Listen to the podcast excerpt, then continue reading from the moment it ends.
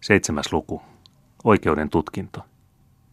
Se suuri tulipalo, joka toukokuun 29. päivänä 1681 hävitti suurimman osan Turun kaupunkia, joka vastikään oli tointunut vuonna 1656 tapahtuneesta palosta, poltti poroksi myöskin hovioikeuden talon ja suuren osan sen tärkeitä asiakirjoja. Arvattavasti olisi niistä muuten saatu joitakin tietoja tuosta pitkällisestä oikeudenkäynnistä Mainiemen noitaakkaa vastaan vuonna 1671. Koko kesän, joka seurasi äsken kuvaamaamme julmaa vesikoetusta, oli Jaana istunut vankina Turun linnassa. Kaikkia keinoja käytettiin, jotta saataisiin hänet tunnustamaan syyllisyytensä – Yksin tuota kauheaa reikätorniakin linnan päärakennuksessa, jonne pimeät käytävät veivät milloin ylös milloin alaspäin kulkien, ja jonne syytetty paljaaseen paitaan puettuna jätettiin kitumaan kylmässä ja pimeydessä kuusi syltä maan alla, koetettiin käyttää tähän tarkoitukseen, mutta turhaan. Jaana ei tunnustanut, ja vaikka häntä pidettiin puolella näytteellä rikoksensa syylliseksi todistettuna, ei tuomari kuitenkaan uskaltanut langettaa häntä roviolla poltettavaksi, koska vesikoetus oli jäänyt hämäräperäiseksi ja koska sitä ei voitu täysin todistavaksi katsoa. Varmaankin pelättiin tällä puolen merta vielä vanhan Brahen valistuneita mielipiteitä, hänen joka jo oli pelastanut niin monen taikauskon uhrin. Tämä taru tietää kuitenkin kertoa, että tutkintoa jatkettiin Turun hovioikeuden edessä keskipaikoilla syyskuuta 1671. Ja kun moiset tutkinnot usein tarjoavat merkillisiä kuvauksia ajan tavoista ja mielipiteistä, lienee huvittavaa seurata hiukan sen kulkua. Hovioikeuden istuntohuoneen ahtaassa eteisessä seisoi syytetty vartioiden ja todistajajan ympäröimänä. Viimeksi mainittujen joukossa oli useita lapsiakin – Ulkopuolella oleva tori ja talon rappuset olivat täynnä uteliaita, jotka levottomuudella seurasivat tutkinnon kulkua. Vihdoinkin näyttäytyi hovioikeuden vahtimestari eteisessä ja kutsui syytetyn sisään.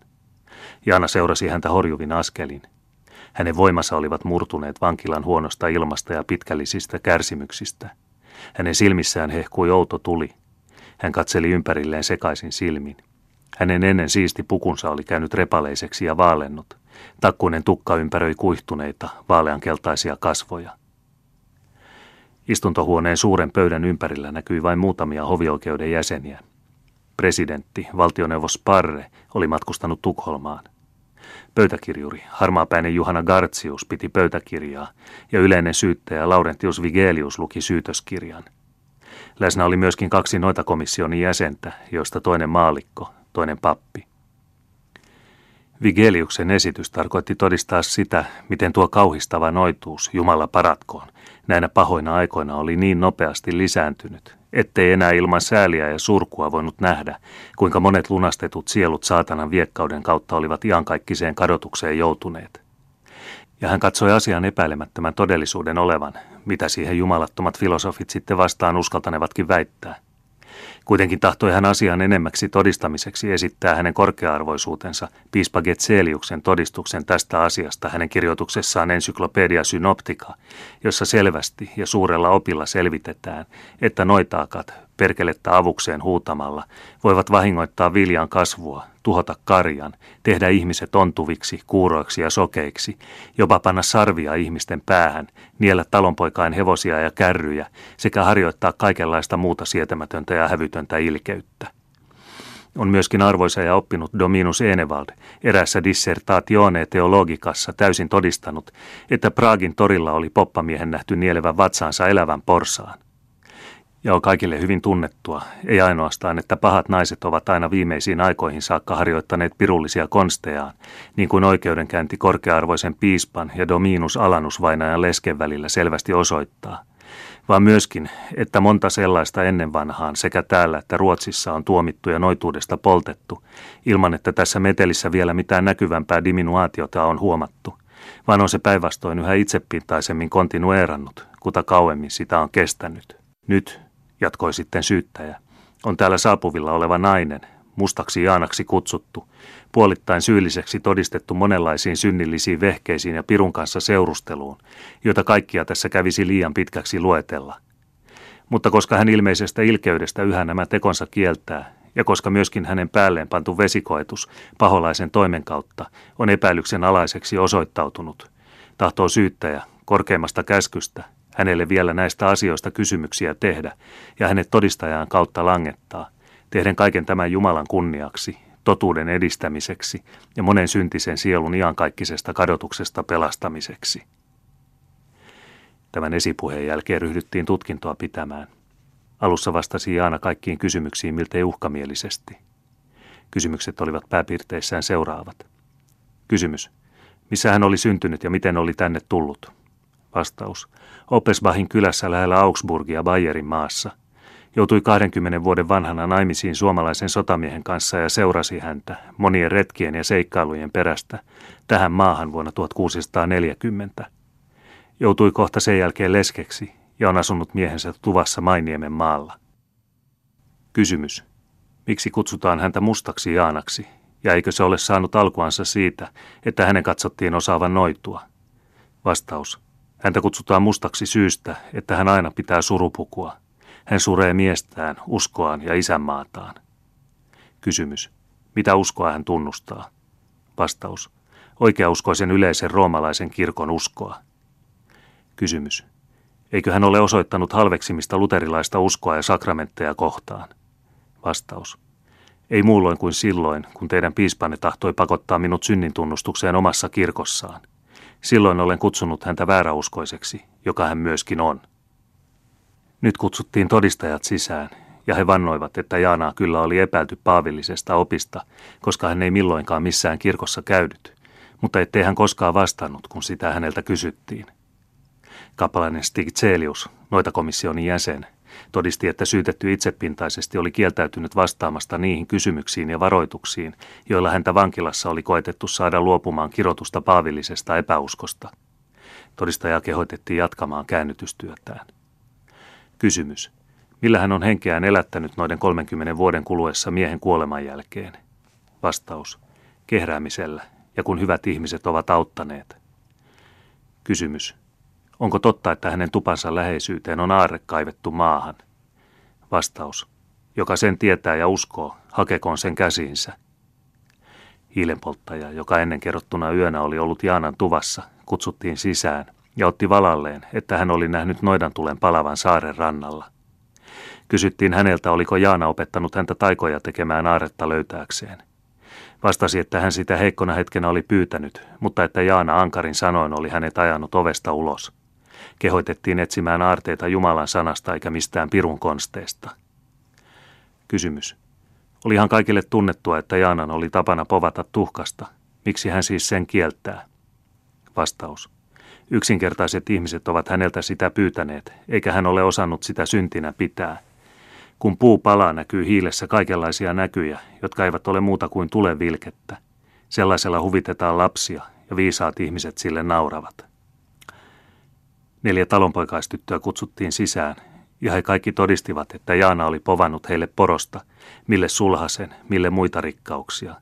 Kolme heistä valitti itkien, etteivät ennustukset vieläkään olleet käyneet toteen. Ainoastaan neljäs oli vaiti, ja vastasi vasta siitä kysyttynä punastuen, että asia oli jo viikon kuluttua tapahtunut niin kuin ennustettu oli. Sen tähden oli hän antanut Jaanalle seitsemän kyynärää palttinaa, joka merkittiin. Kysymys. Eikö hän ollut tuhonnut mestari Aatamin renkiä, joka oli varastanut säkin jauhoja isäntänsä myllystä? Vastaus. En ole tuhonnut häntä, olen vain tehnyt hänet sairaaksi. Mestari Aatami vaati minulta sitä, uhaten muuten ajaa minut pois torpastani. Mestari Aatami kutsuttiin saapuville, mutta ei sanonut mitään muistavansa. Kysymys. Miten hän teki rengin sairaaksi? Vastaus. Minä otin vanhan aurtuan, käärin pikeä sen ympärille, heitin sen maahan ja sanoin, avaa korvas Herra Jumala ja anna varkaan palkkansa saada. Sen olen oppinut Oulun puujumalalta. Kysymys. Tekikö hän rengin terveeksi jälleen ja millä lailla? Vastaus.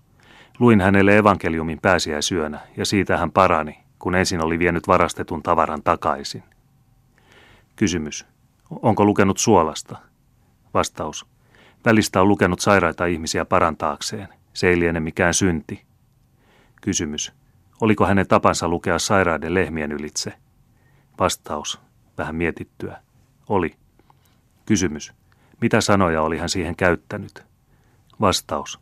Näitä sanoja. Neitsyt Maria valitti. Lehmäni on huutavassa hukassa. Se on paraneva, sanoi Jeesus. Jeesus meni palavalle vuorelle ja näki nuo mielettömät naiset. Manaan sinua mieletön nainen, sinä saat minulta omani jälleen, täynnä kuin munan, punaisena kuin kukon, ennen kolmea auringon kiertoa, merkittynä tai ristittynä, joka merkittiin. Kysymys. Voiko hän parantaa olutpanoksen ja mitä siihen käyttää? Vastaus. Otan sitä varten katajaa, pihlajaa ja kanervaa, hakkaan ne hienoksi ja sekoitan veteen. Sillä vedellä pesetän minä olutastiat. Kysymys. Hankkiiko hän myöskin vointekoonnea ja millä tavalla?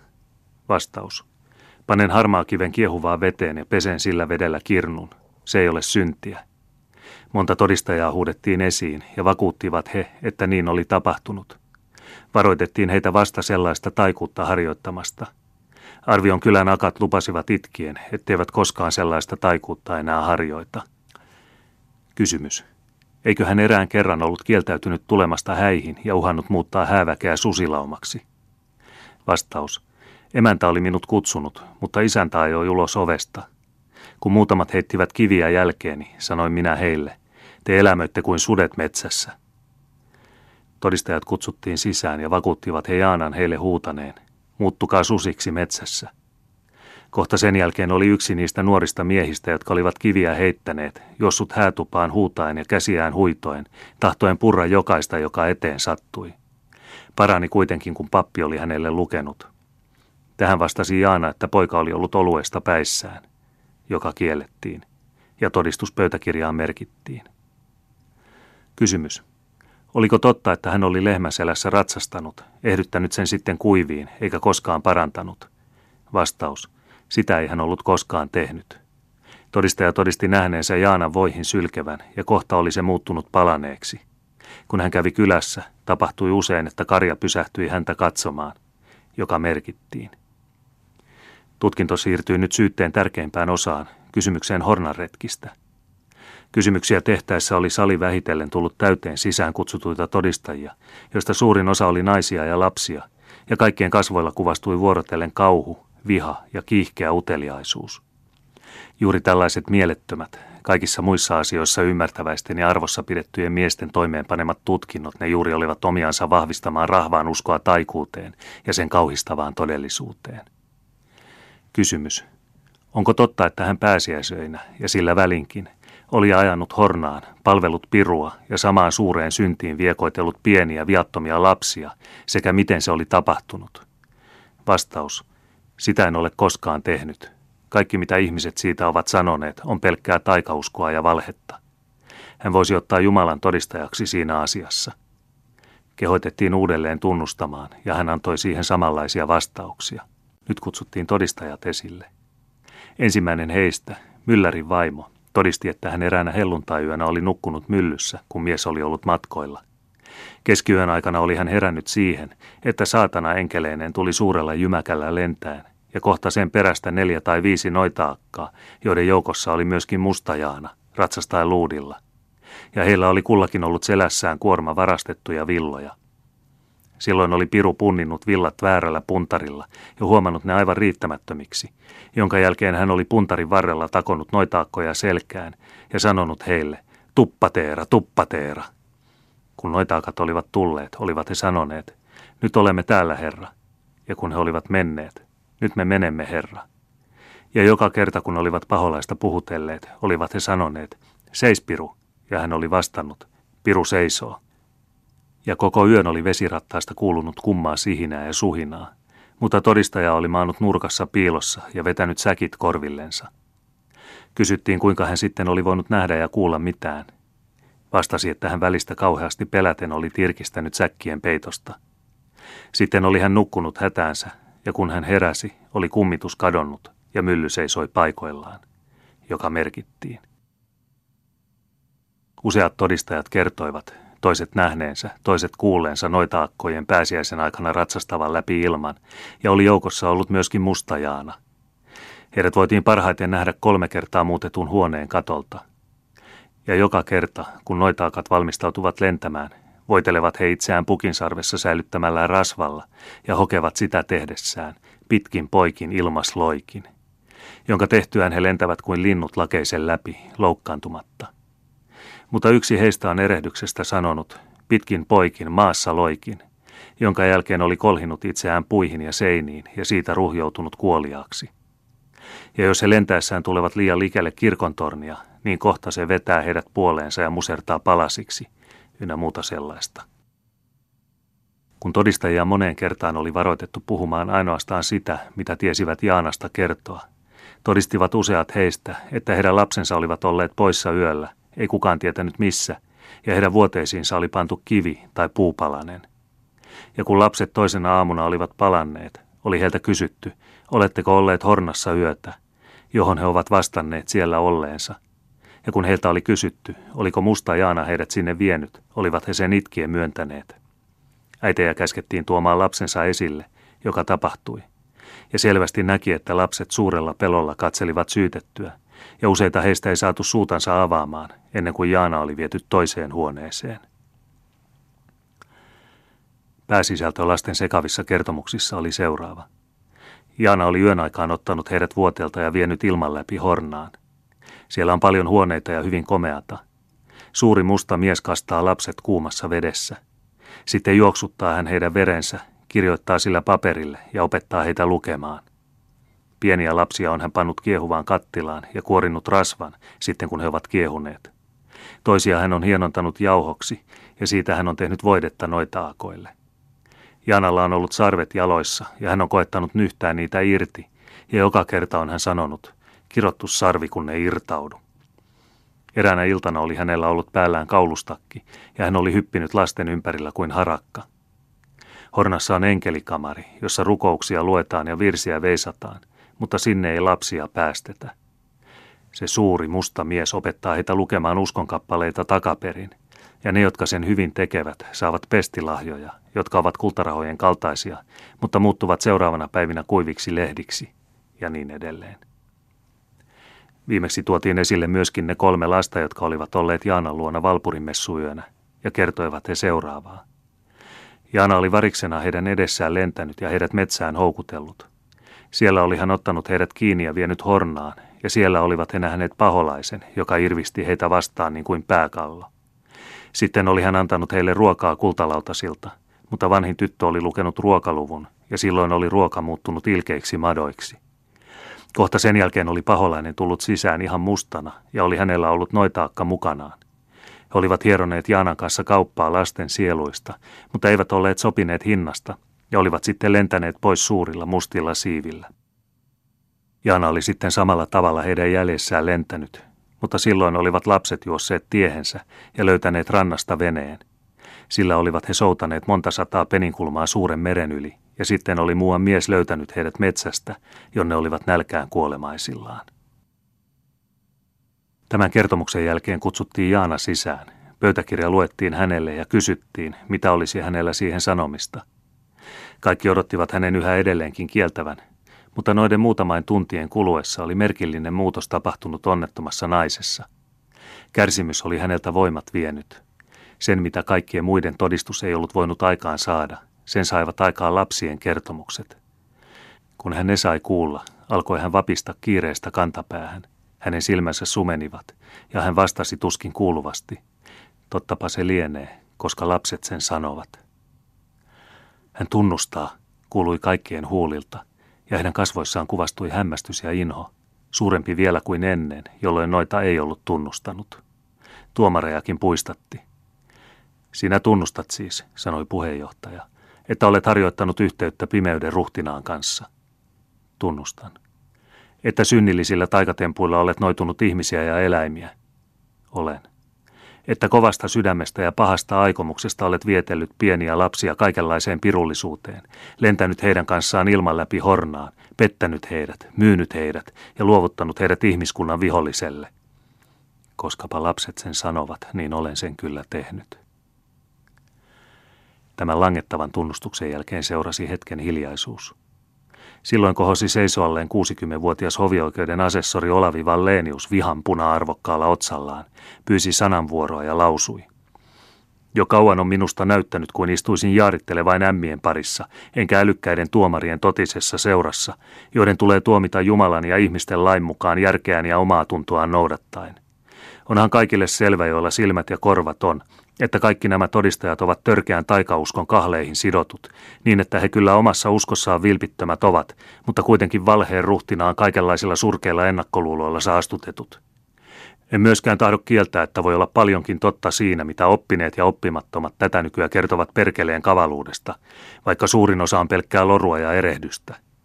Ja ihmettelen minä suuresti, että oikeuden jäsenet eivät ole sitä huomionsa ottaneet, että tämä nainen, joka tähän saakka on kieltänyt, on tehnyt sen siitä syystä, että hänellä silloin vielä oli järkeä enemmän kuin teillä kaikilla.